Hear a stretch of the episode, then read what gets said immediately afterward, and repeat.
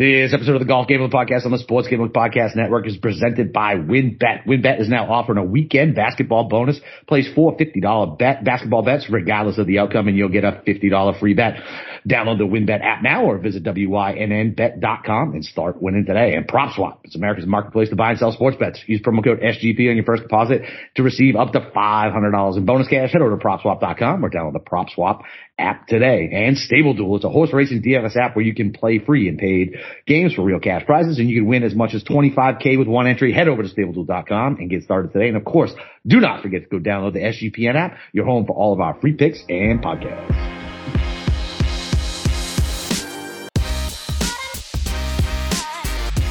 All right, DJs, welcome back to the TPC DFS and outright betting show. It's your boy Boston Capper with the God of Golf himself and special guest Jeff Nagel. What's up, buddy? What's up, man? How are you, bud? I'm good. I Ready? just, yeah, I am. I'm sorry, I was looking at odds. Uh, yeah, it's great to be with you guys. You guys have been killing it lately. I heard, uh, you had Andy Lack on lately. You had, uh, Joe Idoni. Yeah, And now you got my dumbass. So that's, that's right. That's, Well, you're reserved for, you know, the crown jewel and all the majors. So of course we had to reserve the spot for you to come on this week. I appreciate it's, Yeah, uh, of course. So it's before been a while since we've done a show. it, ha- Yeah, it has actually. Yeah, uh, since When was the last show we did? did? Was it the fucking? The was it two- Summer oh, Championship? the- Yeah, it was when I, uh, the FedEx Cup. Did we do yeah, when I got, we got an argument about the, uh, the Thanks. stagger fee or whether it's Yeah. good or not. Ah, love the tour championship. and then you called me a fuck, you called me a fucking psychopath for going back all the way to 2007, seeing what would have happened. Because that's a psychopath move, Steve. The- No What? one, no, no one, no one doesn't think he is correct in calling you a psychopath about that. Listen, I, I leave no rock unturned. So, yeah, Well, before- you have to go 15. yeah, I, I got a to go question I got to ask her. Yeah, yeah, yeah. But no, I will. so before we get it, Jesus before Christ. we get into it, I got a question I got to ask Jeff here. Okay. I've been listening to you for the past like six or seven months or so, and I've heard some comments you made about a certain golfer that you tend to like. So I just want to know, like, how are things with you and the Schauffele family? You guys okay? You guys cool? Like, things all right? What's going on there? Okay. I don't know what impressions you've you've gotten. Listen, I'm a little I was a little sour. I okay, I saw this coming, and it was oh, it was I was not happy about it. Like I saw this coming back in July when he won the gold medal.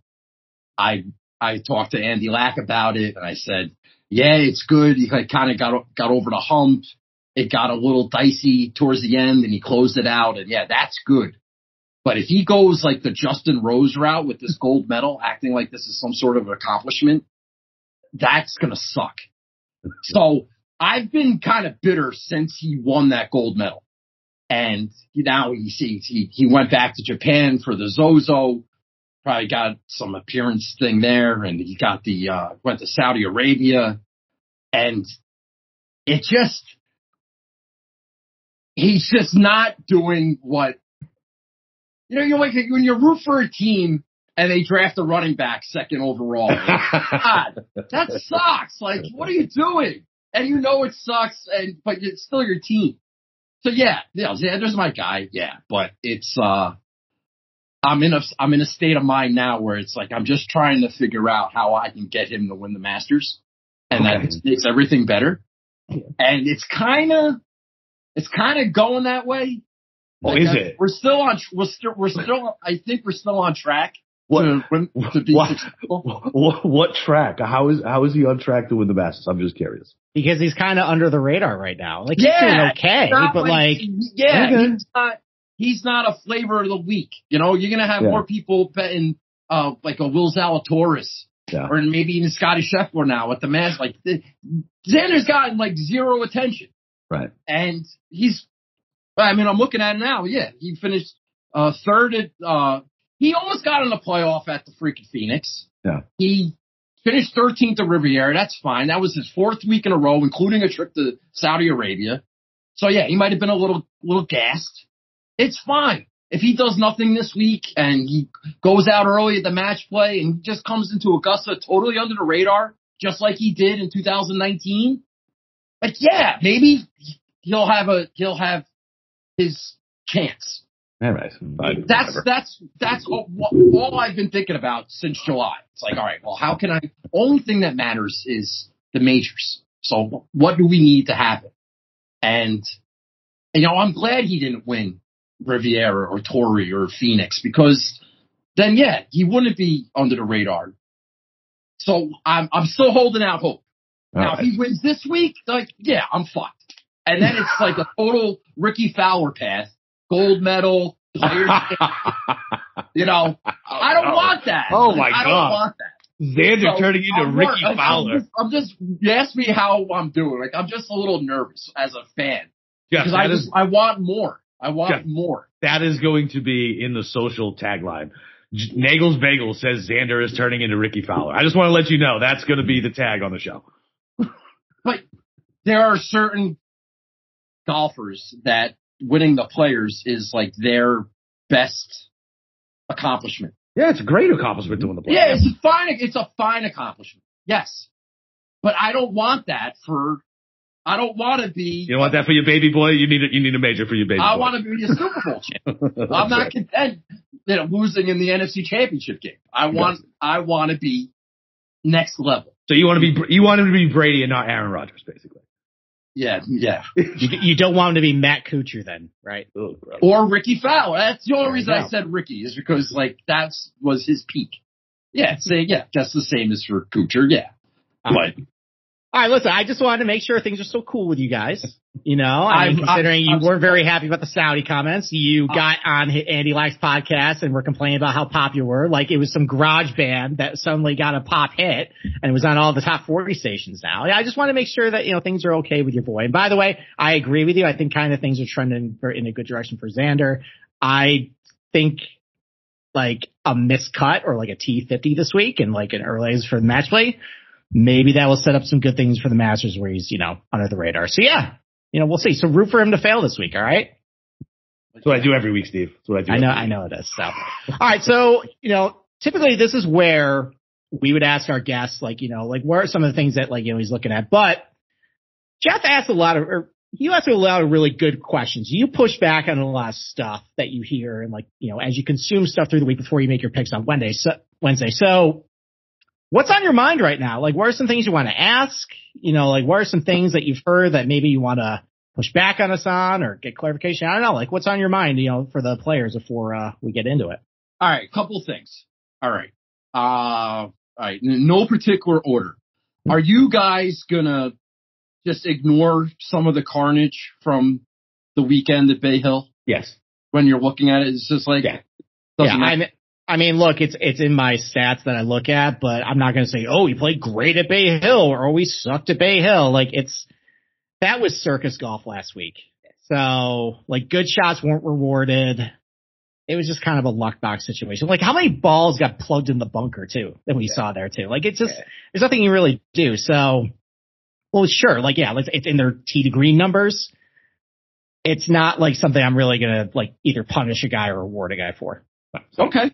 Well, I I'm just curious if mm-hmm. people are going to do that or not. It's like, oh, this guy, he was he was terrible on the weekend. He sucks now. And it's like, yeah, I don't know. I, I wasn't I wasn't sure. Okay. Uh, I heard you talking about this. I also heard Andy Lack talking about it, and it's kind of different.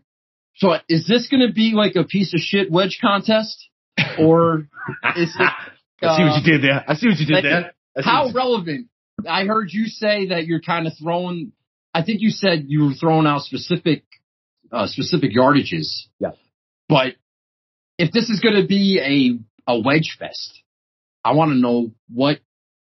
I guess they a lot of a lot of other tournaments are wedge fest. But this isn't but, this isn't going to be a wedge fest. Like yeah, I, like different. This is a test of the bag. Like you got to use like almost every club in your bag at this place. It's not going to be a wedge fest. Yeah, like like so the shot distribution shot or chart I saw on Data Golf didn't really emphasize a lot of like shots under 125 yards. At least the last couple of years, it's a lot of more between like 125, 175, and over 225. The problem is like there's not really a heavy concentration on any particular range. So and I am one to kind of think that, you know, the only thing at our disposal to look at this stuff is proximity stats and like those are kind of junk. So I'm not really looking at any particular range this week. I'm kind of just going like I, I think a big thing for me is because of how this golf course is year to year and with the weather kind of just going more feels this week. Like I'm not really trying to overcomplicate things. And like sometimes I come to this show where I'm like, all right, I'll pick like a tournament from this place and this place. And some of those guys I have some things for, but it's overall like, I think this is going to be just a weird, funky car crash week as far as like the golf course is going to play differently every day because of the weather. The wind is going to be in different directions every single day. Are we going to get rain? Are we not? Are they going to turn on the sub air system? Are they not? Are they going to play lift clean in place? Are they not? There's a lot of things that we just don't really know right now that I think I'm just going to kind of try and prepare and take guys who I think can handle a lot of different situations in one particular weekend that just, are just tough golfers. Yeah. That's, that's kind of what I'm going for. All right. Now I got to text Andy Lack and ask him why he thinks it's going to be a piece of shit wedge contest. Um, I don't think he said, I don't think he said I don't that. think he said that. No, I don't, I don't think he said that at all. But no, but he, he was, was talking about wedges, which made me think, okay, well then I'm definitely not going to play that guy. And I just want clarification. It's all about clarification. I got you. All right. All right what you got next? What you got next, Jeff? I got two things. Two okay. more things. Two all right. Things. All right. Go. Steve, if I'm looking at, at like, uh, if I'm trying to find some comp courses, right? I'm a big comp course guy. I like to talk to you about greens and agronomy and that type of thing. But now I have a Pete Dye golf course so should I, do you think I should put more emphasis or pay more attention to golf courses with similar green types and maybe look at that angle? Or should I focus on the Pete Dye types and look at like Heritage and Wyndham and that type of bullshit? Yeah, I know well, Wyndham's broad.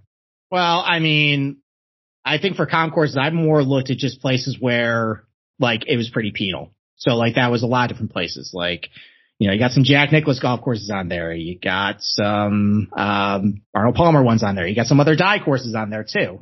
Uh, just the general concept, I thought of just like the importance of just keeping the ball in play, keeping it consistent positional golf wasn't necessarily more Pete Dye specific. I mean, really, if you only want to take Pete Dye specific, you really only have TPC River Highlands and PGA West in your disposal.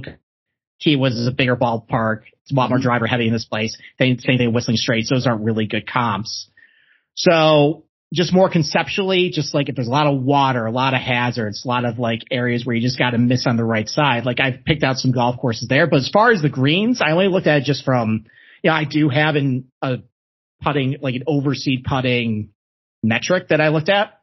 So a place that I looked at for that, yeah, TPC Scottsdale, which actually the superintendent of this golf course uh, used to work there. So similar agronomy there. Uh, PGA West, obviously, they oversee all their, uh, their greens there. Uh, it's also almost, it's like a cheap replica of, uh, TPC Sawgrass too. So that works. Uh, TPC San Antonio, which you've used in the past to pretty good success. Yes. Uh, those are overseeded greens as well.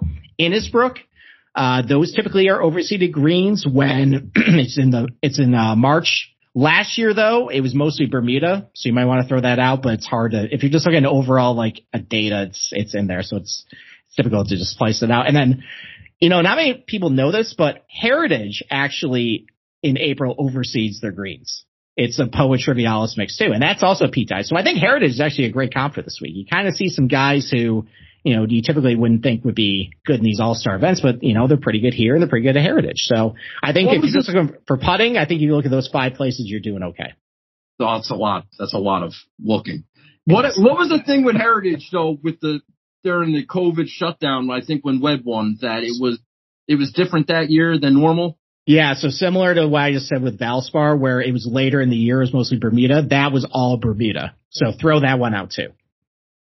But everything else, anytime it's the week after the ma- the Masters, uh, it's got some overseeded greens. Okay, well that's that's yeah, uh, so it's it's most it's most of their history. All right, well that's all I have on my list except for the weather. And my question is that in they played, they've only had what they've had three, uh, three in March years yeah. in March. Yeah, and one and one was cut cut short. One, yeah, yeah, one was one round. Two, years, two years in March. Yes, that's what I meant. So in 19, when Rory won, it was kind of cold and it was, uh, that was a lot softer than it was when JT won, right? I remember JT last year, it was, it was a little, it was, a little firmer and faster than normal. Yeah, so so the fairways were still pretty soft, but the greens were a lot firmer last year. Uh, although some greens were a little softer, some greens a little firmer. It seemed like the guys were complaining about inconsistency with the greens. Like I know 17 oh, yeah. was just rock hard. They were bouncing off. Yeah, but, but I think because like, they just redid like, it. It's because they just redid that. Well, I think like 13 was like a little softer, but yeah, I mean last year the greens were definitely firmer. The fairways still run a little softer because they got to put so much water down to get the overseed done. So, um, and you know, I mean, I, I think while they do have sub air underneath all the greens, if it's raining during the tournament and during play, it's not a force field. There's still going to be water, at least on the surface. And sub only does so much. I found quotes from a guy from East Lake. He's the director of agronomy. He says sub only does so much. You really just need rain and wind in order to completely dry them out. Like, and you can go back and look at Masters where it rained during the tournament and sure, it still played you know, the greens are pretty firm, but any little bit of moisture and rain that you can get into those greens is going to help. Like you see some of these guys hit approach shots when it's raining at the Masters, takes that one hop and it kind of stops, doesn't keep going to the hole. Guys are having kind of trouble getting to the pin. I think that's going to help some guys this, this week too if there's a little bit of rain, you know, even though they had the sub air, you know, cranking, you know, this week. So yeah, and the way uh, it and the way it rains here, it's not. I mean, it's it's like a it's like a they turn the shower on for 45 minutes and then it goes away for the yeah. most part.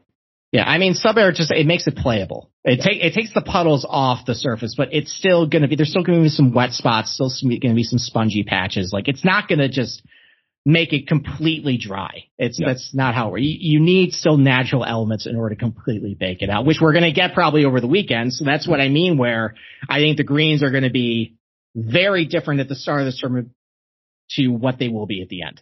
Yeah, I mean, it spiked up to like fucking 88 today, and now it's down to like 50 tonight. So yeah. it's just it's just doing its fucking weird rotational thing, and it and it was overcast in the afternoon, so it dropped it down to like in the 70s. The weather's all over the place right here, right now. Okay, all right, Jeff, you got anything else?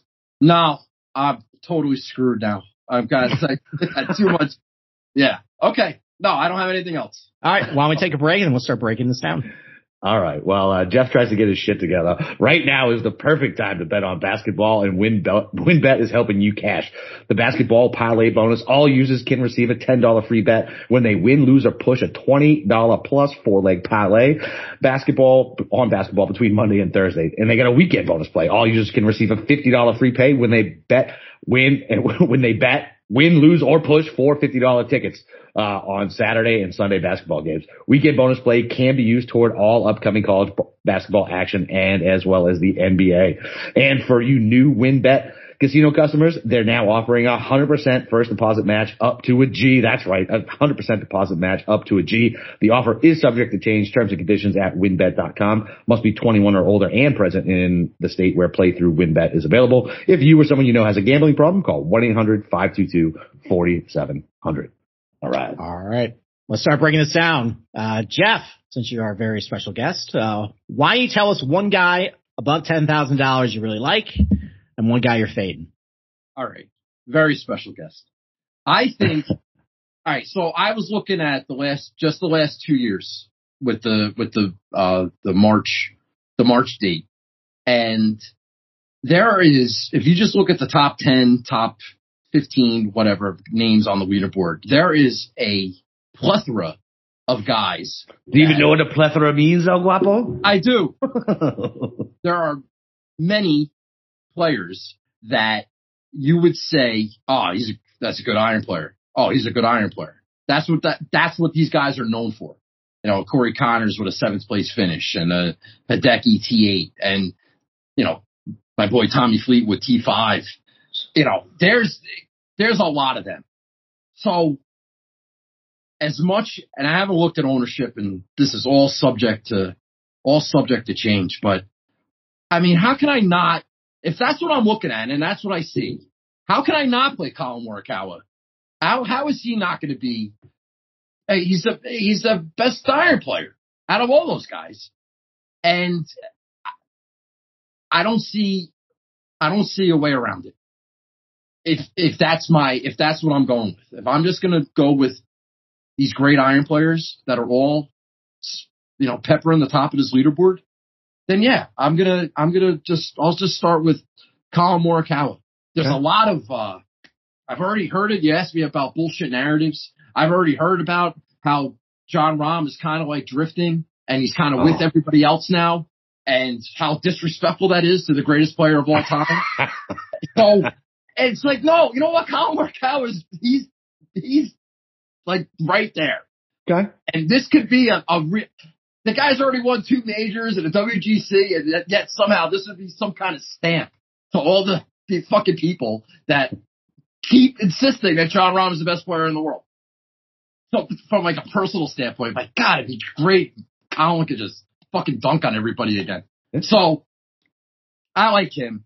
In terms of fading, I want to fade Rory, but I don't know what the weather's going to do. If if they're going to water the shit out of this golf course and it's going to get rain and it's going to be a lot softer than it was last year, then yeah, okay, he's Rory McIlroy, he's great. But if he's and, and I talked to Andy Lack and he t- talks to me more about wedges. That I don't want Rory if it's going to be a piece of shit wedge contest. So I'm there's too many narratives. Yeah. Yeah. You Justin Thomas and you Viktor Hovland can't play in Florida except for the four times he's finished in the top five. you know that whole thing. And then what if the Rahm drift thing is real? I Ah. always get that wrong. I played Jon Rahm last week. I was all in on him. I'm always a week early. So I'm, I got more narratives here. I'm sorry I didn't went through the whole thing, but no, That's fine. this is what What I'm, you this for, is what? I'm battling with. These are Ah. the decisions that I have to make going into Wednesday, and but probably going to start with Collin. Probably Right. going to fade Rory. Right. That's, Okay. that's what I'm thinking let, right. let me ask you an important question, Jeff. Yes, sir. Do you believe in curses? Yeah, I You do. You should rethink Collin Morikawa then. Because Yeah? he's, he's so bold. Oh, really? Well, let me ask another question. Because as you talk about narratives, I remember something you've been saying for a while about Collin Morikawa, and I want to ask you if this is still your stance. So, does Collin Morikawa still have a problem at Pete Dye golf courses? Okay. That is a very I've popular take. contended. I've always contended from the second I said that for the first time. I said it might be a thing. It might not be a thing.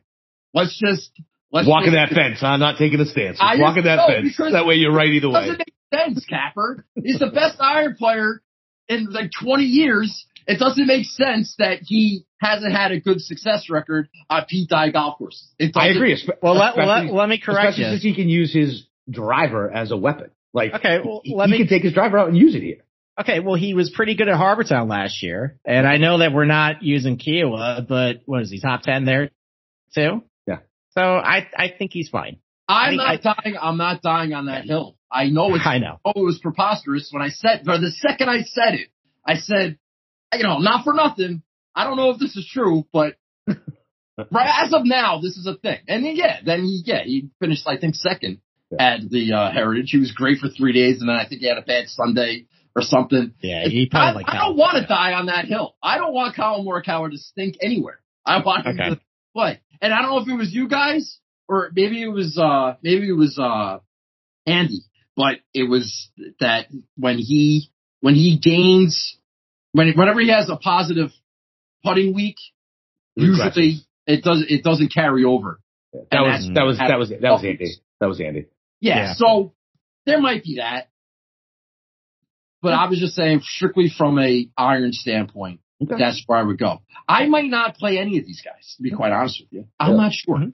Okay. Okay. So. All right, Capper, what about you? I'm going Rahm, man. Like he is a golfer who clearly plays well in tough conditions. He backdoored another top ten. He did. He back, well, well, wait, no, back backdoored another top twenty. Like whatever. His putter is Congratulations. Yeah, whatever, dude. I want maybe squeaked by on a couple bets with that one. Um, as far as the outright betting market goes, it's so weird to see him at 14 to 1. I'd like to see him drift a little more. I don't think he will, but he's a guy who has good history here. Um, I think he plays well in tough weather conditions. He just can't fucking putt, and people win this tournament not being able to putt. JT last year, JT sucks at putting, and he got hot on the back nine and started making everything. Um, I'm fine. I, I like I'm fine with Rahm. Like I think, I think he can pay off. Um, it was, it just depends on the weather conditions. I don't mind going back to JT either. Um, even if it's bad weather, if you were getting lift clean in place, which you know we'll get with these fucking babies, we'll get lift clean in place and then that means they can still attack. Um, as far as my fade, I'm to fade. so it's funny, even before I found out he was sold, I was looking at fading Morikawa, but I won't take that now. Um, I, will fade Rory. Um, I feel like he's to be drained from last week. Like that was a grind for him, back to back 76s. Um, if the weather plays tough, I, he's from Northern Ireland, but still can't play in the wind somehow. Not quite sure how that works. Um, but yeah, I just think he's going to be just ground down. I mean, that seemed like such a slog for those guys, man. And to go from first round leader to fucking just back to back 76s, I can't imagine he's in a good mental state. So okay, I'm just going to go ahead and uh, pass on Rory. Okay. All right. So I think I share the opinion of our guest, our very special guest, by the very way, special. that I'm kind of uninspired by this range too. And I don't see the winner coming out of this group, so I probably won't start with them DraftKings, but we do a show and some of you might. So let's go with that. So I, I guess it comes down for me is, like I said, this kind of a feels week for me. And a lot of this has to do with kind of the weather. And I don't trust Rory in unpredictable day to day changing conditions. So he's out. I don't trust JT at all in those types of conditions. I've seen it multiple times. I've been burned multiple times when stuff happens, when stuff changes day to day or hour to hour, as we saw last year at the Masters. Not him. Uh, I think last week, um, Viktor Hovland, even though he technically gained strokes around the green, I think just that golf course was set up where it was a complete luck box. Anytime you're off the green, it really depended on your lie, depending on how well is it's in the bunker, that I think this week will expose somebody like that because I think it's with the conditions. I think it's going to come down to how well you hit your irons, how well you scramble around, getting up and down, getting pars in, and I I don't really trust him after last week. So, and I have a lot of respect for Morikawa, but the curse is real. So he's out too. So, so that leaves me. So that leaves me with Jon Rahm, who just seems like I listen. I don't like Jon Rahm all that much. Like but it seems like you put him in any sort of situation, easy conditions, hard conditions, he just ends up coming between like T8 and T30, and then everybody thinks he's, you know, the greatest thing ever. So, listen, I don't love this range. If I'm picking one guy, it's probably him because I feel like I can at least predict in any sort of day, you know, day to day changes, he's probably going to be about the same. So that's my play. But again, I'm not really all as enthusiastic about it. And then my fate is JT. I've seen way too many times when you get them into conditions where it's either wind or rain or cold, like I just, I don't trust him. We saw it last year too. Like the first two days were really windy and he, I think he made the cut, he cleared the cut line by I think two. And then on the weekend, once it calmed down, that's when he took off. So, and this is kind of a volatile event where sometimes you do really well one year, sometimes you don't. I don't, I, I think JT's going to get tripped up the first two days just with the rain and just with mud balls and he's going to be complaining, like, you know, just have that hangdog attitude. I'm out on him this week. Okay. All right. Fair enough. All right. 9K range? Oh, yeah, 9K range. Capper, why don't you, uh, kick it off? So I expected him to be chalkier, but Cam Smith, local cat, lives down here in Ponte Vedra. Uh, I think he's a stud. Like I, I've been on record with that. Like prior, like I just think this guy is a stud. He's great at scrambling. He can putt. Um, when he clubs down, he's still super accurate and his driver, I mean, he's gotten longer, uh, and more accurate with that as well. Um, and I, I legitimately thought he might be one of the higher owned players. Where's the, where's the most, where's the most up to date shit? So, I mean, he's, he's around still, like 10%. Yeah, he's only around like 10% in the, in the 9K range. Like, yeah, I love, I love Cam Smith in this. Like, I, I, feel like this is his type of event, especially if it's windy and shitty conditions. If it's windy or more than shitty conditions, right? Obviously, the Australian narrative with that. Um, uh, he's a good bunker player. There's bunkers all over the goddamn place on this course. Um, so yeah, I, I love Cam Smith this week, especially. Like I, I legitimately thought he'd be pushing like 20%. And so when I opened it up earlier today and he was at 10, I was excited and I will absolutely be playing Cam Smith. Uh, my fade, I'm going to fade Cantlay. Um, so I'm going to ask you guys because it doesn't seem like he plays Florida much. No. Right. And so I feel like it's kind of like why Brooks doesn't like Cali because when he was coming up, he was playing overseas and, and, and doing that. And he never like really liked to play the Cali swing because of the POA and all that other shit. It might be the same thing for Cantlay. When he does play here is history isn't that great. He's 9,900. He's going to be the most owned player in this. So for me, um, it's an easy pivot off the, the highest owned guy here who doesn't Florida golf is so fucking different as somebody who plays down here. Like the, the carnage is real. There's water in play at all times. It's just a stressful fucking 18. Like, and I know Cantlay's a fucking robot, but he doesn't like playing here for a reason. Uh, so I'm, I'm going to fade, I'm going to fade the highest price and most owned in the 9K range with Patrick Cantlay. Okay. All right. I mean, I like this range a hell of a lot better than the 10K range. Like, honestly, yeah, I can make a case for anyone in this range. So it's tough for me to pick one favorite and one fade. So I guess for my favorite, I think I'm just going to go back with Hideki. I'm worried I was one week too early on him. I think, you know, Capper, you made a good point. I kind of blew through it last week that his course history at Bay Hill was a little fraudulent. Yeah. So, and you were right, but here it's much stronger just overall. I, and like, I, I think the biggest reason why I like Hideki is I feel like with him, again, with changing conditions day to day, I feel like he's very adaptable because he's such a good iron player. He grinds out pars. He's really good around the greens. You know, we talk about how this is similar agronomy with TPC Scottsdale, especially on the greens. Well, he's got two wins there. He's got a lot of success there. I feel like he can putt a little better on this, surface this week. So I just like him. I just, I trust him that I think he's going to be in the mix and can handle a lot of adversity that might come with whatever comes down the pipe. And I guess my fade is DJ, although I can even make a case for him as like a contrarian pivot because it is going to be crappy weather and I've seen DJ be a really good mutter before. And if that's kind of what I'm targeting this week, that would be great play. Maybe I'm talking into him right now, but I think just overall his plays is kind of been uninspired.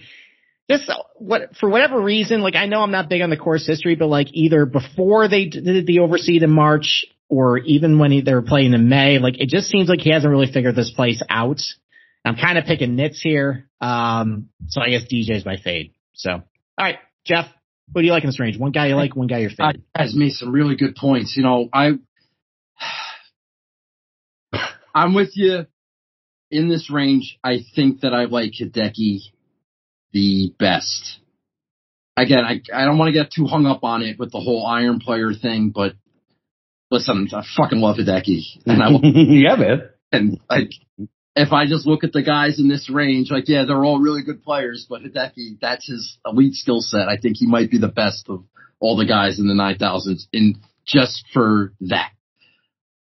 But yeah, you guys talking about the weather and mucking it up and everything else. And like, I would, I would fade Cam Smith in that if, if it was perfect conditions. But yeah, if it's going to be windy and shit, like, that's going to be tough to fade him. But that also, but well, same thing with Jordan Spieth. I was like, oh, I'd probably face Spieth there. Doesn't have the good history. If there's any guy in this range who may not know where the ball's going right now, it'd be Jordan Spieth, and you don't want that on this golf course. Yeah, but if it's if it's all mucked up, and then it could be just the opposite. It might bring him into play. So I'm gonna say Hideki, but as my the guy I like. Uh, probably my fade is just going to be Spieth because, but bad course history. Yeah, he's got bad course history too. So that's uh th- that's probably where I'm going, and we're gonna have to talk about DJ a little bit later because. Yeah.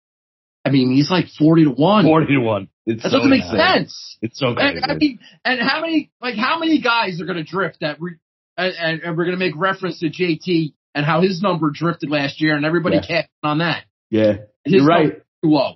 And when, when Brooks' number is too low at the uh, at Waste Management, like that DJ's number is that too low too it's, high? It's it's it's fucking insanely low. It doesn't and make I, so. Yeah, but only one person wins, and everybody you go on picking twelve players. like, what is going on? Yeah, how and why? Because he missed the cut at Riviera.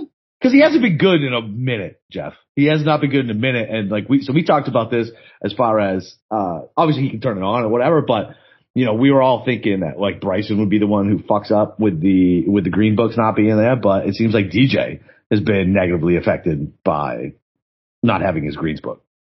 Right? It, it always looks like him and his brother like take fucking nine years over every pot, right? But I don't know, like it, I don't know. It just yeah, that's actually a good point. They were talking on I think PG Tour Live. So DJ is a feel putter, but his brother was always in the greens reading book, and apparently DJ said that his brother is not really great at math and oh my not God. the sharpest tool drawer too. So I If he does have his greens reading book, I Yeah, don't know. Maybe that's a thing.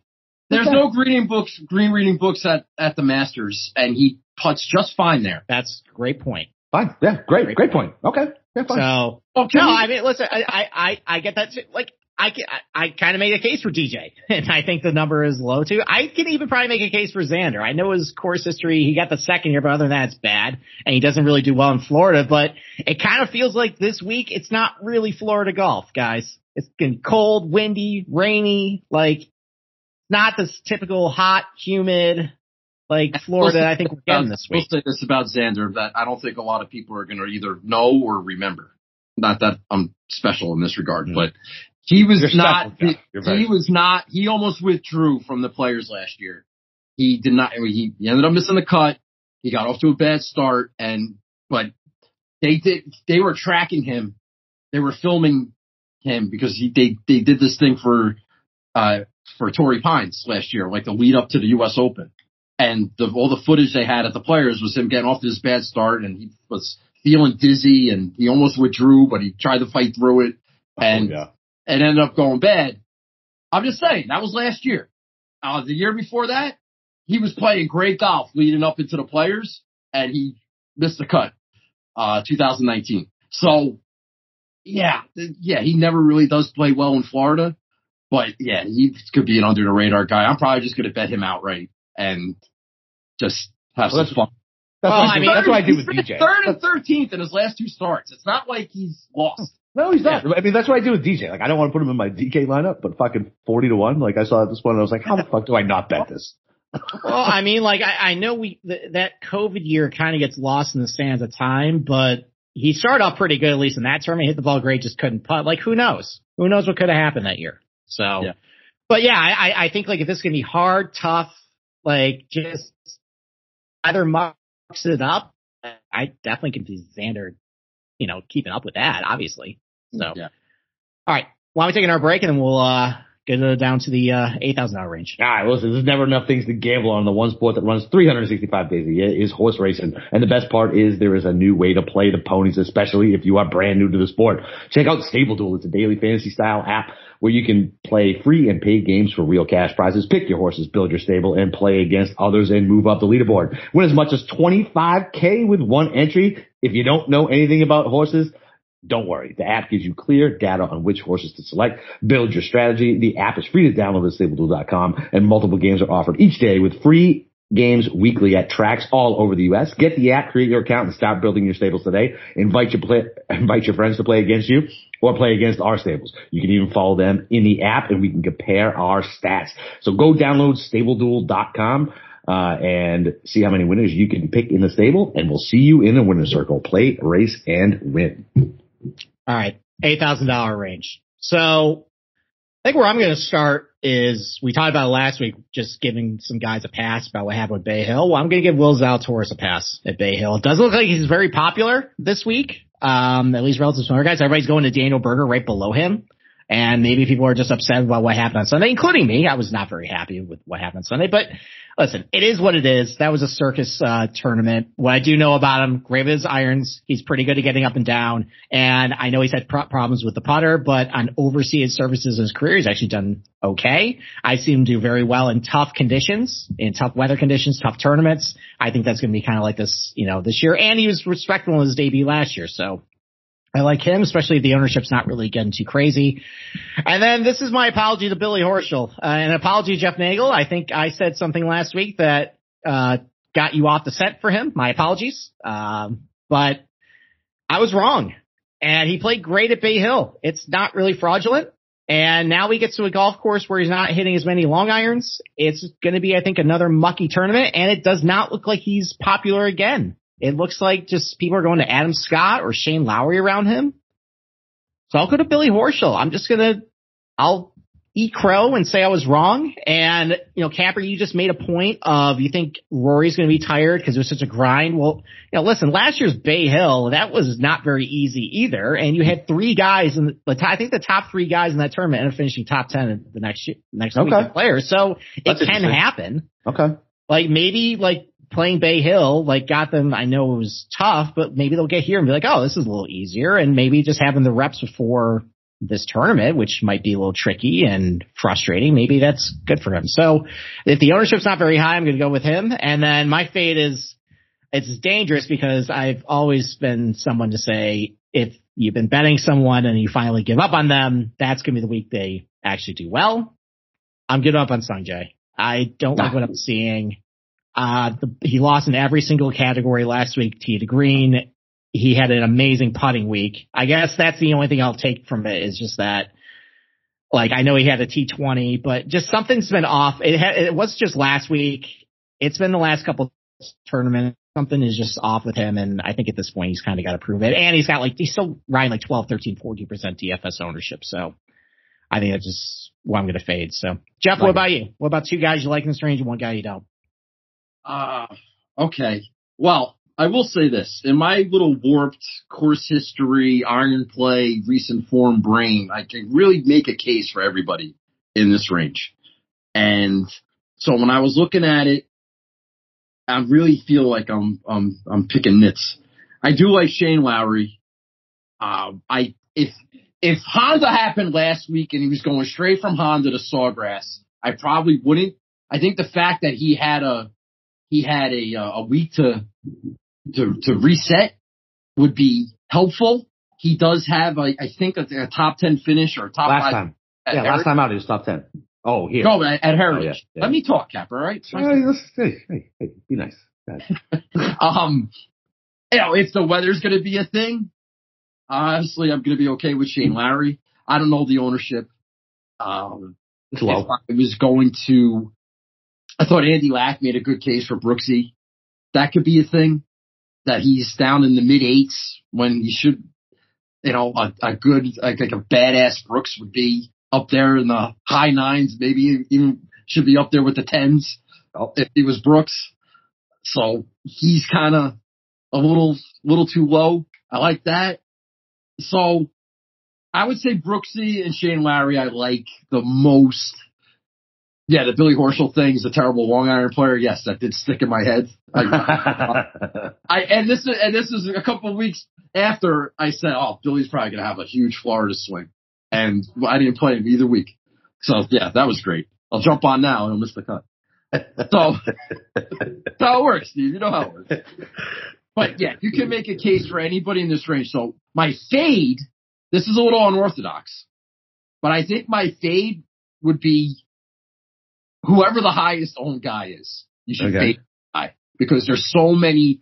I believe there's so many options. So if that's Adam Scott, then I would fade Adam Scott. If it's Louis, then I would fade Louis. But because there's there's you can make a case for everybody. So mm-hmm. I I like this range a lot. If you wanted to go balance, you could really if you could just find something that you like right here, you could really do some differential building in this. Yeah. In my opinion. Yeah, it's looking like the most popular player is uh, your nemesis Daniel Berger. So, uh, so that might be an easy fade for you then. But but he he looks very good at a lot of things here too, and he's been good at this place. So I, I think I agree with you. Like I think there's a lot of things in the nines and eights where a balanced build would work really well this week. Like you're right. Like even Sungjae's hard for me to fade because I can definitely see it. Like I can make a case for everybody in this range. So yeah. He was a chalky guy last week, right? Or at Honda. Yeah, yeah, and it came through. Yeah, listen, like like Florida, you know, that was the whole thing. Yeah, you can't always be contrarian, just be contrarian. So, yep, yeah. All right, for everybody. Yeah. All right, All right Capper, what about you? Sorry. No, no, so I, so I'm, I don't give a fuck what uh Berger's. Listen, if it, if it pushes twenty, like if it gets to twenty, I'll probably fade him. But I want to play Daniel Berger at this price. Like he just he he, he choked that shit away right, on Sunday. So I thought his ownership would be less, but obviously the community is, is smarter now than it was a year, even a year or two years ago, right? We don't give a shit. We'll play the flop black game. Um, great, great with can't putt worth a shit. Um, accurate off the tee. Florida golfer, used to it. Give me Berger at 8,800. He should be priced in the fucking nines. Like, to me, there's no question. I just think it's, I think it's a price point. Uh, I just think it's wrong. Like, I think you should be higher. Um, and then I, am with, uh, I'm with, I'm with Jeff. Uh, like, give me some Brooksy, man. 8,600. Like, to me, and I know the pricing's soft because they release and shit, like, and it's such a strong field, but to be able to get Brooksy at 8,600 bucks, it's fucking dumb. it's dumb. He's got a good course history here. He's not wild off the tee. If he can putt, then he will be absolutely fine. 8,600 and he's not even like super chalky. So yeah, give me that. And then I'm going to fade Adam Scott. And it's only because it looks like he should go out and win this tournament. like, like based on the trends that's, that are, that's happening. Obviously good course history here. He's won here. Um, I think Adam Scott plays really well. I hate his fucking putter. It's borderline cheating. Um, but I, I, don't know. I, I just, he's going to be super popular, 8,200. He's a guy who I've, I've bet lots of money on and I've had DFS and those fucking four foot putts. There's nothing worse than having Adam Scott standing over a four foot putt to either win a tournament, get him into it, make the cut, something. It's just unsettling and I don't fucking need it. Like I just don't need to have that stress. So I'm not playing Adam Scott. You know how we said that uh things are kind of crescendoing for Xander to kind of sneak up on everybody and do well at the Masters? Well, I kind of got a feeling it's going to be Adam Scott versus Xander down the stretch. Oh, me too. I got like I'm saving Adam Scott on my one and Yeah. done for Masters probably. Yeah, I, I think I think Adam's preparing for that. Yeah. So I I, don't know how much he cares about for this week, but you know, we'll see. So, Yep. all right, I'm with you. seven thousand dollar range. Jeff, why don't you kick off? Why don't you just give us like three or four guys you like down here? Okay. I just want to say we were talking about green reading books before, and I think Daniel Berger is a prime candidate for that discussion. Why don't you like Berger, bro? I'm More- curious. I, I've, I've never heard you like rant against him or anything, but you called him your arch nemesis. Why don't you like Berger? Ah, Oh, because his girlfriend was fucking mean to you? Are you serious? You talking about that still? How many years ago was that? I haven't said a word. But that's what you were about to say. I forgot until I forgot until just now when I saw I saw that embarrassed. I can't believe I'm still mad at him about this face. Never mind. Just move on. We're fine. Okay. Thanks. 7K range. Uh, 7K. Child. I was supposed to be first in this range. You There's a couple of guys that I like. I just off the top of my head, I'm gonna have to make a decision on Tommy Fleetwood. Last week was a Stop it. last week was Tommy's last stand. Fucking I was lucky. I was lucky enough. fucking gross. He somehow made the cut. He back-ended into it. He he wasn't. It's because the number moved. He knew he shouldn't even made the cut. The cut moved. If you put money on fucking Fleetwood, Jeff, I swear to Christ. Just go ahead. Go ahead. Sorry. So I was saying that he probably shouldn't even have made the cut last week. The number fell and he made it and then turned it into a T20. Uh, beat Sergio in the matchup. Sorry about that, buddy. Um, don't think I wasn't tracking that. So I have to make a decision. Do I, if, do I want to go back to the well one more time? Let's see. So I'm thinking about that. Corey Conners, Valero Texas Open, uh, ball striking bastard, iron player, uh, showed a little something last week, showed a little something last year. Let's see. Let's check the ownership on that guy. Okay. Ah, where else? No, he withdrew. Corey's Corey's gonna be. He, he'll be he'll be popular, but he's not gonna be like, holy shit, I can't believe he's that owned. I like Gabe Ancer. I did the I did a I did a majors preview show with our friend Andy Lack, who's got a lot of run in this episode. Uh, he really is, isn't he? we were talking about the we just we just threw threw names out there for the players, and I mentioned Abe Ancer. I wanted to ask you, it was on my list. I forgot to mention it. The TPC Southwind down in Memphis is that that's all Bermuda, right? So it's Zoysia fairways, Bermuda rough, Bermuda greens, but yeah, I, I think high level concept pretty similar to this place. Okay, because uh, I heard uh, Mayo talking about it, and Brooksy and Abe Ancer and Daniel. And actually- Actually, another golf course that the superintendent of TPC Sawgrass worked at, TPC Southwind. How about Hmm. that? Yeah. So I'm gonna give Abe Answer a good look. Uh, Sam Burns poked his head out a little bit last week, Yep. and he won the Valspar, right? He won the Valspar. Yep. He And- did. That was that was more of a Bermuda Valspar, but yeah, Oh, he won the Valspar. Um, yeah, that that overseed thing. I think a lot of his putting came from there. I'd have to look, but that was mostly Bermuda greens last year when he did that. So I don't know how relevant that really is to like his putting performance on overseed. But there's a couple of guys at the top. Like if if people are gonna play Matthew Fitzpatrick, then I might go to Ancer. Everyone is. I want to see where the I want to see how the ownership how the ownership breaks down. But then in the bottom the bottom seven, they got Gary Woodland. Like he's He's showing something, That man. 17 was so hard to watch, bro. Oh my god, Yeah, like oh I, oh, oh god, it was tough. Did you see my recap show? I had I bet Gary eighteen to one, but Yeah. I parlayed him with Kyle Larson. Yeah, And that's after all. he couldn't get out of the bunker, I'm like, fucking Kyle Larson is so gonna win that race. That was ninety something to one. I know, I saw it. I don't know anything about NASCAR, but good job, I guess. I don't know. That I'm- Kyle Larson. That was a heartbreak too. So that would maybe it worked. Maybe it worked out okay that it, you already got out of the way. I no, know. 'cause did, did, didn't didn't Larson win? Now Bowman won. He got past it with like two Oh, laps to go. I don't know. No, he lost in Jeff- devastating fashion. oh, Yeah. shocking. Both of my guys Way to go, lost Jeff. in devastating fashion. Way to go, Jeff. Story of my life. So yeah, I, I think I named enough guys. I'm gonna do some shopping around here. Uh, on what to do with Paul Casey, who Fuck Paul Casey. I know I like to name all these guys that you can't stand. I want to. This is fun for me. God. Listen, I said last week on the show, I said Paul Casey, his own- his ownership's getting up there. If he has another decent week th- this week, then his ownership for the players is going to be through the roof, and then you can fade him then because you don't want everybody to be playing Paul Casey. Fuck Paul. But boy, that was uh, that's why I asked you about the carnage outside. He was terrible over the weekend. Yeah, it was So- awful. Yeah, he I fucking I lost I lost a fucking seven leg parlay because that cocksucker couldn't make a fucking putt. Yeah. Oh, I he think could- I had him. I had him top twenty at like plus one seventy five, and he was sitting T six on Friday. I'm like, oh, this is gonna be great, and then he finished seventy second. What Uh, happened? Don't touch the money, man. Yeah. Uh, so, uh, who? Okay, so I have to fade somebody too. No, no, No, you're gonna fade somebody in the three or second four. game. now. Okay. All right. All right, Capper. What about you? Pick a couple guys you like. All right, so he already mentioned Burns. I like Burns, um, and he already mentioned Ancer, so I won't mention them. I love Ancer this week. Um, I'm hoping his number's going to fall a little bit. Um, he's somebody who I'm considering for an outright as well. Um, so I'll just kind of go to the low sevens, like Goose. He's, I know he's kind, he's, he's not even as chalky as I thought. Like I said, sitting right around 10%. He's got a decent course history here. Guy can't putt. Uh, but he had a sense of humor about it. He, he, uh, he, uh, he, he missed that, I don't know, whatever, four footer or whatever it was. And then he blamed the spike mark and he like quote tweeted himself. He's like, how can you miss a three footer and not blame a spike mark? Cause he went back and like tamped it down. I was like, all right, he's got a good sense of humor about it. So he's moved on. He's 7,200. Um, he's one of my guys who I play all the fucking time. So why would I not? Same thing with fucking Cam Young. I don't give a fuck. I'm going to keep playing him until he doesn't play well. This guy plays well. He's $7,200.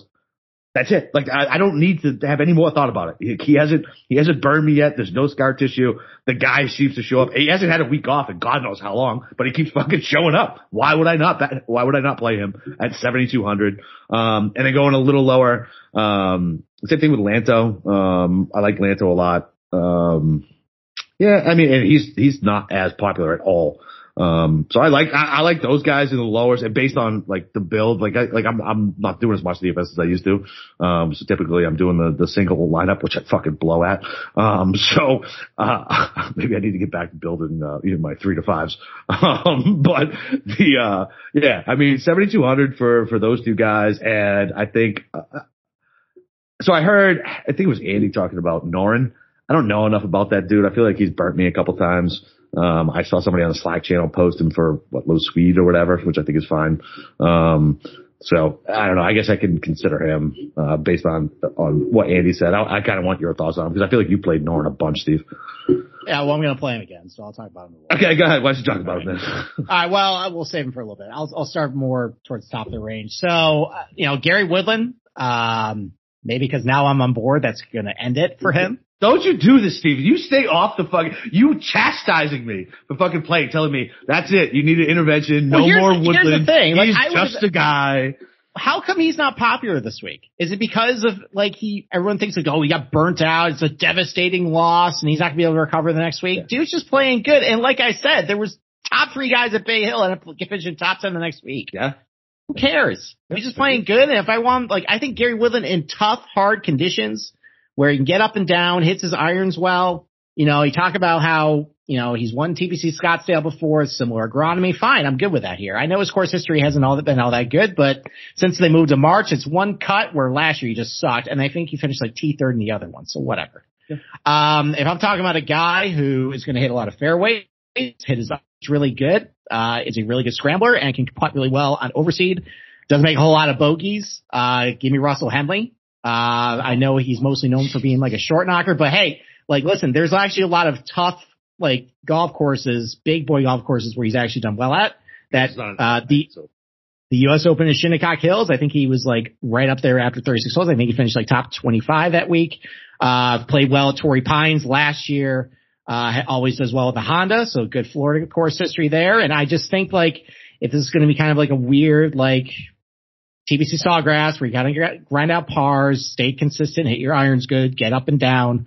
I like Russell Henley.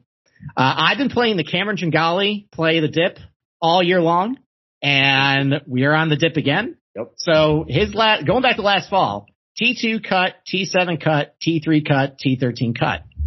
So, and no one's on him this week. And if we want to talk about a guy who can play well in difficult wind conditions, the Zozo was pretty difficult when they were over Japan. The Valero Texas Open last year, pretty difficult final round, windy, rain, did okay there. Good iron player, can scramble, putts well on the overseed. If no one's playing him, I'll just go with the trend and say he's going to have like a top 20 finish this week. And then Alex Noren, that's a guy I talked about yesterday of where he's peaking in a certain area he's not usually good at. So that's his iron play. He's been hitting his irons really good since the beginning of the year. Always a really good scrambler and get up and down for par. Always a really good putter. He's been pretty good on Pete Dye tracks, pretty good on Florida tracks, pretty good in these penal golf courses too. At seven thousand dollars, I am playing a lot of Alex Noren, not just here, but on my betting card. So Okay. All right. there's my four. All right. Well, All right. listen. I want to take one more break and then we'll uh, go dumpster diving. Did you guys know that browsing online and using incognito mode doesn't actually protect your privacy, Jeff? They know your weird search history. Uh, that's right. Without added security, you might as well give away all your private data to hackers, advertisers, your ISP, and other prying eyes. That's why I use IPVanish, a VPN to make it easy to stay truly private and secure on the internet. IPVanish helps you safely browse the internet by encrypting 100% of your data. This means your private details, passwords, communications, browsing history will be completely shielded from falling into the wrong hands, like Russia. Uh, even your physical location will be hidden. IPVanish makes you virtually invisible online. It's that simple. You can use IPVanish on unlimited devices, even your Fire Stick. Whether at home or in public, I don't go online without using IPVanish. And they are offering incredible 70% off their yearly plan for our listeners with a 30 day money back guarantee. That's like getting nine months for free. IPVanish, super easy to use. Like I said, if I could do it, you can do it. All you gotta do is tap one button and you're instantly protected. You don't even know it's on. So stop sharing with the world everything you stream, everything you search for, and everything you buy. Take your privacy back today with a brand rated 4.6 out of 5 on Trustpilot. So go to IPVanish.com slash SGP and use promotional code SGP to claim your 70% off savings. That's IPVANISH dot com slash SGP. Okay, Capper, take a deep breath Yeah, I got it. and Thanks, now go break down the six thousand dollar range. Give me like three or four guys you like. He's such a cocksucker. Um, all right, so uh, I, I'm going. It, I'm going with the thing that it's going to be witty. It's going to be tough. A guy who came off at a four to one top twenty for me last week. I'm sticking with my guys. Going back to the fucking ear, baby. Let's go, Lucas Herbert. Tough conditions, windy. He's wild off the tee. I was going to ask you, with his Euro stats, do you know what he does when it's not the driver? Like when he clubs down, is he not as wild? I don't know, man. go- I'd have to go look. You don't get to roll your eyes when you tell me you keep your own spreadsheets on the Euro guys and I ask you a question about a fucking Euro guy. it's a very obscure question, but okay. I don't I think can, it's that I can answer it for you. You just Okay. write it right. down, and you know Yeah. my secretary will handle it. Okay, fine, go fuck yourself. All right, so um, and then uh, I'm going back to the posted well. I hate the I hate the trend of well cut doing well cut, but he's played well here two times in a row. Both of them have been in March. Um, I don't give a fuck. He's 6100. Lets me do what I want. You know what I mean? And if he can make the weekend, then fucking gravy. I was gonna take Frittelli, but I figured I'd let Jeff, who I'm sure is gonna take Frittelli, talk about him. Uh, so I'm gonna go back to my boy Muñoz, man. Like, like whatever. Like he's fine. Like I feel like he does have a good course history here, but I don't care. Like he he he's been playing really well lately. uh, Sands last week, and uh, I want your opinion on McCarthy.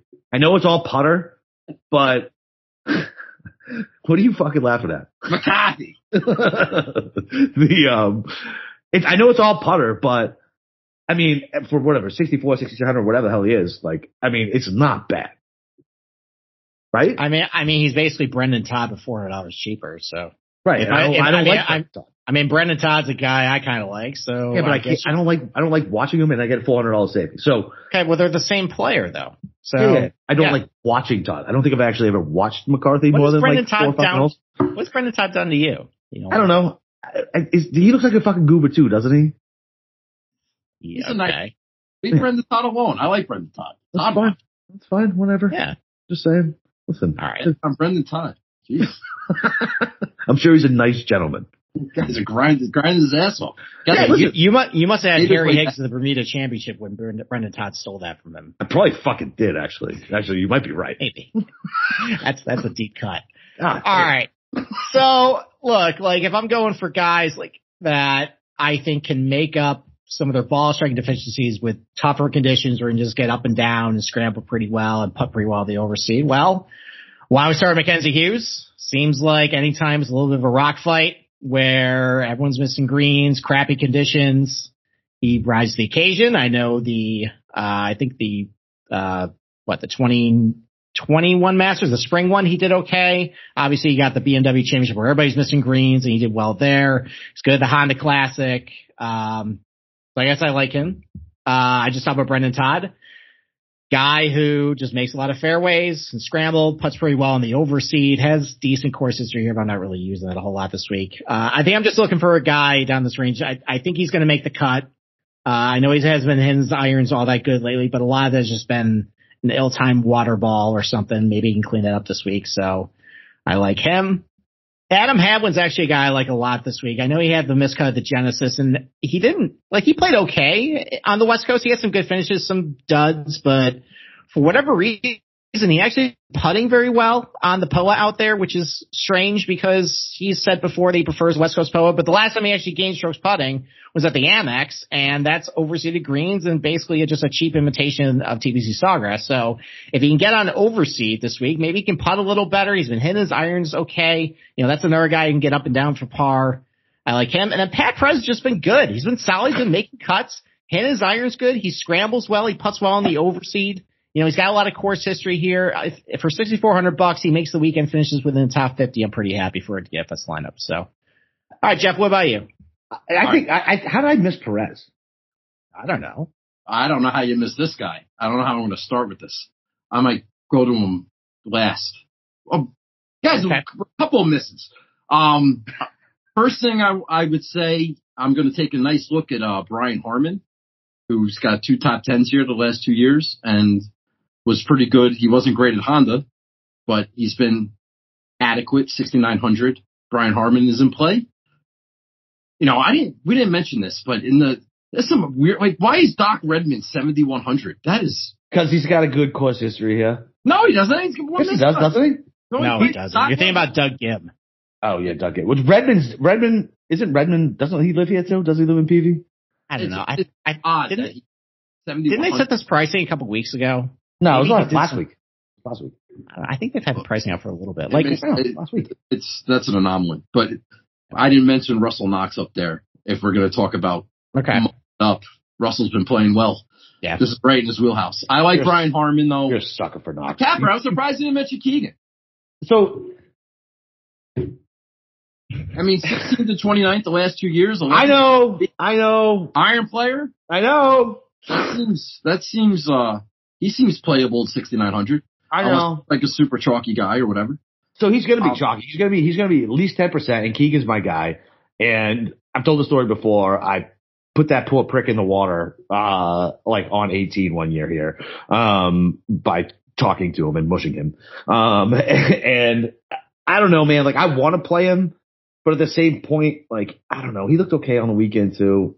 Ten, just ten percent Keegan always scares me because he pops in all these fucking nerd models. You know what I mean? Like that's just what it is. And if he's not going to have to have his long irons, like I don't know, I don't know, I, I don't know.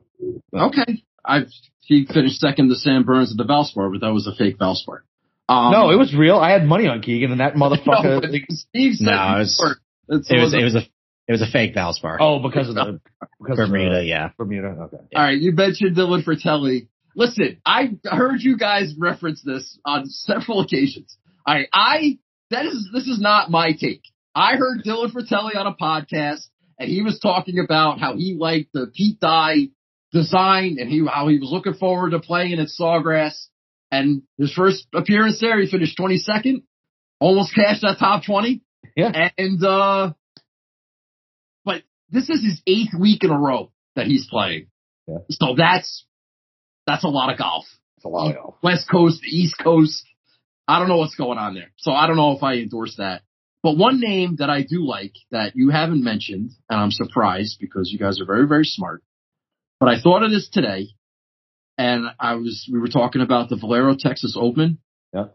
And I remember there's a narrative around this guy about TPC courses. How about KH Lee at 150 to one? Uh, he hasn't missed the cut all year. He was 41st here last year, $6,300. What am I, uh, where, what am I, what am I You're wrong not, with you, here? you know, I mean, Won listen, the you're, Valero Texas Open or he Yeah, won yeah. the Byron Nelson? no, he One of won, uh, Byron Nelson. Byron Nelson. Damn it. But Okay.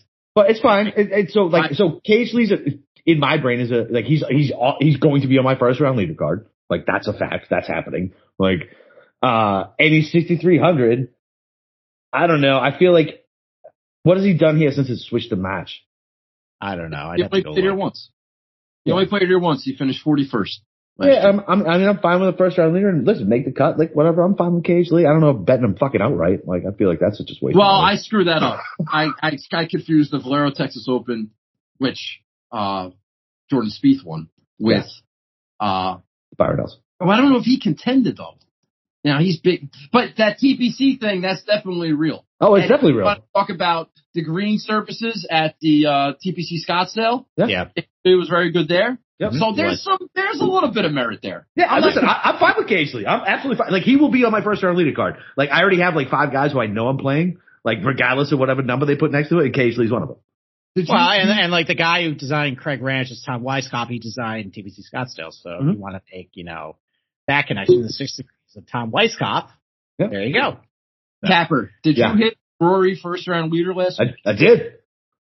my I sent my brother was asking me about first round leaders, and I Yeah. sent a, a, s- a screenshot of your card, Yeah. and he says, uh, "I'm not playing nine first round leaders." okay, but these are if you're going to play three, here's a list of guys that somebody who who would know Yeah. would play. And Yeah. it turns out, I'm like, yeah, I saw Rory on there. Which, and I remember when I heard you say that on the podcast, I'm like, Rory, first round leader.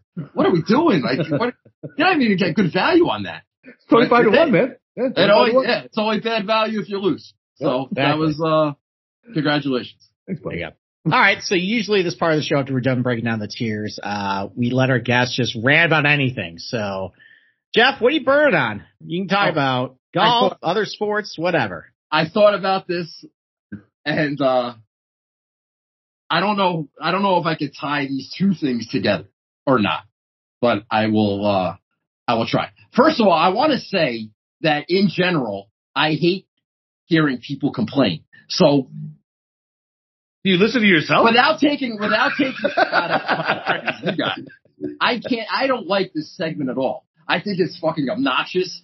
I think that listen to Boston Capper complain about the fucking New England Patriots and their seven Super Bowls and having won 500 season.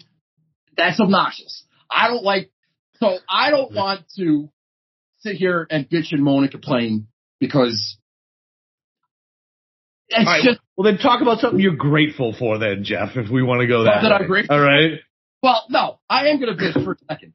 Okay. There's way too much mushing going on in this little community that we have right now, Absolutely. where with the with the with the tweets and the text messages and the DMs and people telling you who they have and then people telling you what they're rooting for and they don't know what you have and they don't know what you're rooting for and you end up rooting against each other and there's too much freaking clutter. Can we just shut up and watch and see what happens? And then if we hit, that's great. And if you lose, okay. But this constant, constant, I mean, it starts on Thursday. There's so much negativity with every bogey and every birdie and how, why did I play this guy and this guy sucks? And it's, it's so, I don't know how people get enjoyment out of that. That's why I'm a big proponent of don't fucking tweet me on Thursday and send me screenshots of the listener league that you're winning when there's 417 holes remaining. It doesn't make any sense to me. You're just wasting my time and you sound like an idiot. So I just think that people just need to just calm down, let things play out, stop mushing other people but yeah, I heard you mention the Gary Woodland thing and cousin Mush or whoever the hell that guy is. And it's like, oh, maybe that's why I lost my Gary Woodland bet. out there texting Boston Capper. You know, I don't want to hear. I just everybody shut up. And this one's cursed. And this one, and this is bad juju. And this guy's talking to his pitcher during a perfect game. And it's like, how is this fun? We're all end up losing money. How is this fun? So that's what I'm burning on. Everybody just shut the fuck up and just watch and see what happens. And turn your phone off and leave it alone. That's it. Amen, brother. Uh, I love it. So here's the thing, it. like it's so stupid that we get caught up with this stuff, but it just seems like every single time someone opens their mouth or says something, just stuff goes wrong. Seriously. It's, it's weird, but it's it's the dumbest things we worry about, but I it's annoying. It's frustrating. And then we end up just lashing out and blaming something else for it. So Yep. That's why I always ask for radio silence, Steve. I, know? and I unless I want to do some Do shtick that's that has nothing to do with the tournament, yes, I usually respect you in that regard. All right. Well we take one more break and then we'll uh talk about who we got outright. All right. Well, listen, uh, PropSwap is where America buys and sells sports bets. March Madness is around the corner and PropSwap is your place to cash in on the big dance.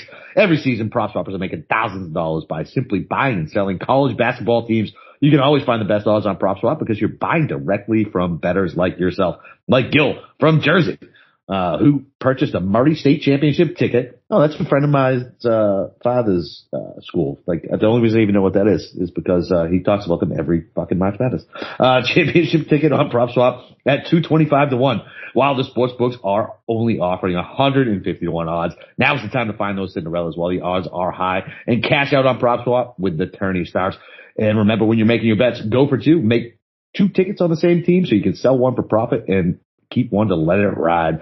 PropSwap has thousands of buyers across the country. So you'll always find the best odds and collect the most money for your bets. So go hurry up and download the app today. They get fantastic features like filtered listed tickets so you can find the best value, all the big sales and red hot tickets and the loyalty rewards program that turns your ticket sales into bonus cash, uh, first and of course a first deposit match you use promo code SGP on your first deposit and PropSwap will match up to 500 bucks. Join the real sports bettors on PropSwap. It's where America buys and sells sports bets. And don't forget to go download the SGPN app. Uh, it gives you easy access to all of our picks and podcasts. And don't forget to toss us a review and download the SGPN app today. And we're running a special contest this week. Uh, so you guys got to follow at the, not me on Twitter. Steve's not on it. We have a golf gambling podcast. Um, I guess Twitter Twitter handle. and, uh, and so we're going to give away a golf gambling, uh, polo or golf gambling podcast polo. Uh, for if you guess the outright, and then the tiebreaker will be the first round leader. If you guess both, you'll win a thousand dollars. We're going to give you a thousand dollars if you can, if you can pick the first round leader and the outright. And worst comes to worst, uh, you'll get a shop new uh, Adidas golf gambling podcast polo. So And and the winning score, by the way. Yeah, you gotta get all three. Then you'll get a thousand bucks. Yeah, it's fine. But it'll be well earned if you can get all three. yeah. All right.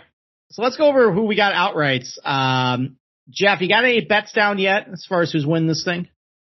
No, I no. I, I made a New Year's resolution that I don't put any of my bets in until Wednesday. So Okay.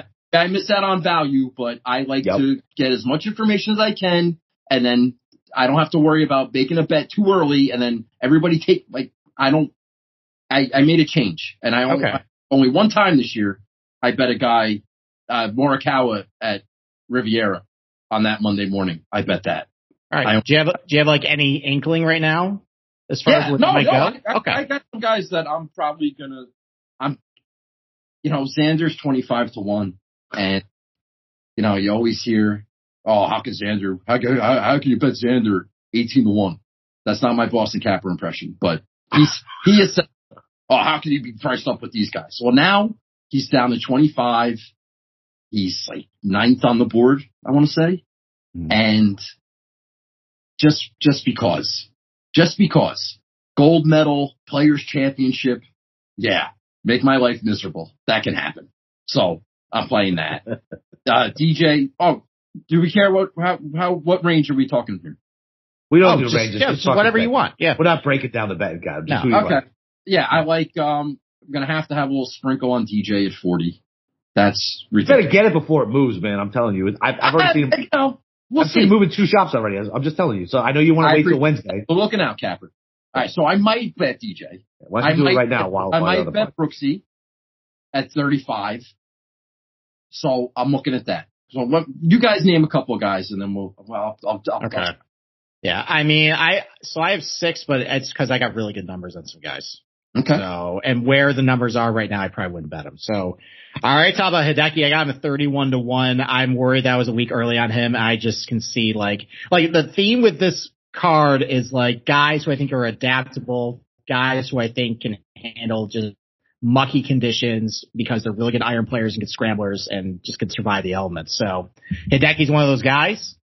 Um, I kind of question how tough Daniel Berger is, but I got a 41 to 1 on him. And just because, like, listen, great iron player, great scrambler, great in Florida. And I know he blew that Honda, you know, tournament, but listen, that's golf sometimes. So maybe a couple breaks go his way this time. I love the number and this is what I'm looking for this week. Um, yeah, Brooks at 50 to 1. I don't love him, I think, as much as other people do but I remember saying after the Honda that I was impressed with how he played and that how I completely just disregarded how he did Riviera because he was like a Kuyu. And I actually said, I'm kind of interested at the players, what his number would be. And it's 50. I felt like I just had to bet it because otherwise karma is going to punish me if I don't. So I bet that. Yep. Um, I understand the course history sucks on Jordan Spieth, but what if it just is just chaos and with the weather changing every single day. You know, I think he can maybe he can just and and like with course history here, like it's it can be unpredictable. And I like how he's hitting his irons. He played well for two rounds of Riviera, just didn't have really good, you know, weekend. Played awesome at Pebble, should have won that, and he's sixty to one to win this tournament. I like him. Um Kind of saying the Russell Henley, I got him at 120 to 1. I don't think he's actually going to win, but what if he does win? Well, it all it takes is somebody from, you know, hitting the ball in the water in 17, and there's a lot of things I like about him. I love the number at over 100. And then the last guy, and Capper, you don't like him this week. Okay. My concern with Patrick Cantlay is that I've been big on the weather, and he has that bad back. But I figure, look, he's had a couple weeks off. It's cold in Pebble Beach, and he seems to do okay. He's good at the Diet Coke version of TPC Sawgrass out in PGA West. Uh, he's a patient golfer. He's a guy who I feel like can grind it out if the elements are pretty severe and changing. He's a thoughtful guy, a smart guy. Um, I know that people have been talking about the trend with his irons being, he's lost three of the last four weeks. Well, two of those tournaments, they didn't record shot link data in two of the rounds. So how can you really say that? And he played great in both. He finished top five in both events. Um, I just think he's playing really good. And I got a price for 26 to 1 for a guy that I think can play positional golf, be patient, you know, can scramble well, not make a whole lot of mistakes. I understand the course history sucks here, but last year, kind of similar, I think, with Xander, he withdrew from concession a couple weeks before that with some sort of illness. I think Jeff, you actually made mention that there might have been some off the course issue with Cantlay around that time, and maybe that's why he wasn't playing great. I think he's in a better spot now. I think he's playing good, and I like the number, and I could definitely see him kind of grinding out just a tough event this week. So I took Cantlay 26. I like the, the nicest way to say uh, watching Cantlay play golf makes you want to kill yourself is he's a patient golfer. Mhm. Like nine thousand fucking years to set up every goddamn shot. Like He's- anyway, I think the term is deliberate. yeah, deliberate. a yeah. deliberate golfer. Deliberately gonna throw something at him on fucking Sunday at TPC if he's doing that bullshit. Easy. Um, I'm not really gonna do it, Jeff. All right, so If you run onto the course and ruin my outright, I'm not going to be happy with you. oh, don't listen. Don't you don't you tell Or me what I scream in the middle of his back, scream in I the middle to, of his back. I went to Catholic school. Fucking, I do not react well to people telling me what I can and cannot do. Just ask my wife. I just, I don't like. It's taken years of just like I know I'm broken, baby. I'm sorry. Just please phrase it in a different way, and I won't do it. Like that's it. Um, Okay. Just, I just buck immediately. Anyway, so just like whatever, I just bet DJ immediately because the number is like whatever. Even I don't give a fuck if he loses. Like when am I gonna get an opportunity to bet DJ at 40 to one in my brain? Snap bet that. Um, so and then I bet uh, Decky at 30 as well. Um, thinking I was going to be a week earlier and I was super high on him last week. Um, his number really hasn't drifted as much. I probably shouldn't have snapped better this fast because I think it's only at 28 at most places. Uh, ooh, excuse me. And I got Berger, uh, at 35 as well. I think that number's wrong. Somebody who just, who should have closed, but he didn't. So whatever. Sweet. I'll take the drift. And then same thing with Brooks. Like whatever, man. I just bet bad numbers, um, what I thought were bad numbers. And that, that, that that's all I've done so far. I got a couple long shots that I'm looking at. Like the the year is like fucking two fifty to one. Like man. Throw fucking ten bucks on that. Who gives a shit? Like who knows? Maybe it is Carnage and Chaos. That would be nice. Um, I don't really know what to do with Rahm at fourteen. Because I know, man. I'm just telling you, like I I kind of want to football bet it, but I've already made for sub basically sub forty pick, so I can't really do that if we're going to structure the card correctly, which I don't do because I'm a degenerate gambler. I have no structure to my cards. If I want to bet somebody, I'm going to bet somebody. So here, um, here's the thing. I think you're going to want to save some room in your budget to fire. So like how I bet outright. Yeah, like, I know you're right. Not a whole lot of capital I'm actually spending pre-tournament. Yeah. So I have room, especially at the numbers I got some of these guys like to fire a couple times. I, I don't want to get wrapped up in anyone under 20 to 1 this week. Uh, I mean, I don't think anyone is going to run away with it by the know. weekend. So you never know, but I don't know. Just, I mean, Saturday looks nuts. Yeah. Like, I know. I I, don't wanted to go out there Thursday. it could be, Friday a, could be a Monday finish. I don't know how much golf they're going to get in on Friday. Like, I, I don't want to, like, kind of like you, I just kind of looked at numbers and said, I like this, I like this. So if I have Sunday tickets, do I just get to go for the finish on Monday too? If it goes over, do I have to buy another Yeah. fucking ticket? Yeah, they'll let you back. It's, No. it's, it's, Oh, be isn't it final round passes? That's exciting, man. I, Yeah, I, I gotta I'm get stoked. down to the players one of these. Come days. down, man. You can I stay do. at Castle Day Clifford. Bro, my kids, the- my kids can drive you nuts. We can go out and play a couple li- rounds. No, I'm definitely gonna go to the players at some point. I'm gonna go to the Yeah. players. I'm gonna go to a memorial. I'm gonna. It's on the list. Yeah, well, listen, seriously, what we can talk offline. We can try to plan it. We can do like make it like a make it like a Florida swing golf trip. We can go play a couple good courses during the week and then finish it up with uh TPC. No, definitely. I'm. I'm in. I'm. That's. I'm gonna do that. Yeah, I got I got cousin Mush coming down. We're trying to do a golf. uh Keep that guy away from me. All right. It's Kramer's. It's Kramer's cousin, Dennis. Man, you know him.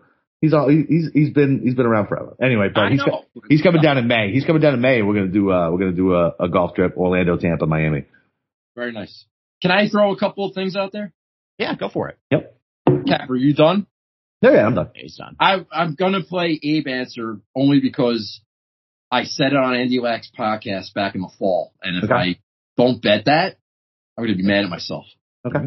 Uh, yo, Justin Rose is 100 to one, I know. same odds as Noren and James, uh, Chris Kirk.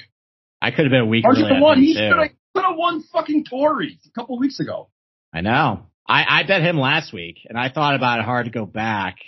I might start with a positional and then maybe see if I can see how he does at first. 100 to one is, is is pretty high, and uh, KH Lee, not because he's Asian, but maybe he could pull like a Siwoo Kim at 180 to one and uh, win this thing, and all of a sudden it's like, oh, uh, TPC Scottsdale, that might be a thing. I don't know. I don't know. I I had this KH Lee idea in my head. I felt a lot better about it when I thought that he won the Valero Texas, not Byron Nelson. But well, I, I know, know that Paul, is also- Paulie Paulie Poodles, who I know is now a follower of yours on Twitter and talks to you all the time. Yeah. Uh, he is he is also uh on KH Lee early. Oh, well, that's not good. I don't want that. Maybe I'll play What? Russell Knox at 180.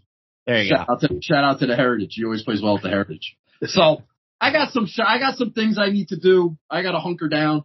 But hey, guys, this has been, uh, this has been great. It's really great to talk to you again. I really appreciate it. Always, man. We love having you on. Plug your shit, man. Tell them where to find you. Oh, oh, wow. I appreciate that. Listen, Wednesday nights, eight o'clock. You can find me on the on the old Twitter, Nagels Bagels. Subscribe to my YouTube channel. That would be helpful. Also Nagels Bagels. But Wednesday nights, eight o'clock, I go over my lineup, do a little, little preview. You, you've got all the information that you need by then. We got ownership. And I just basically give out my lineup my lineup construction. Just, it's basically an hour of me just talking out loud about how I got to where I got.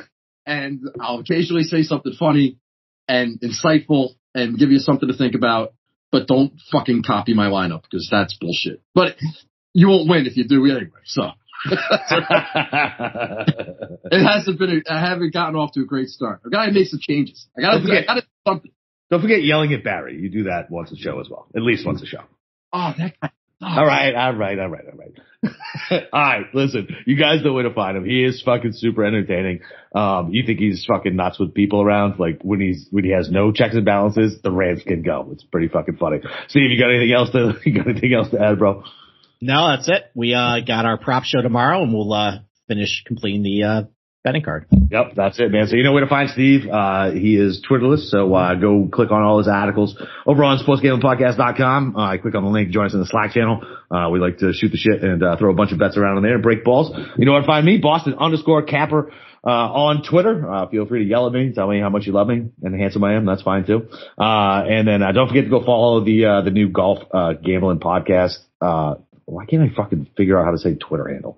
Um, so go do that. Um, and then obviously, uh, uh, jump in on that, uh, on that giveaway, man. Get a, t- uh, get a free hoodie and, uh, possibly win a G. So thanks to Jeff again. Go follow him on YouTube and we'll talk to you guys tomorrow. Let's go break those fucking books.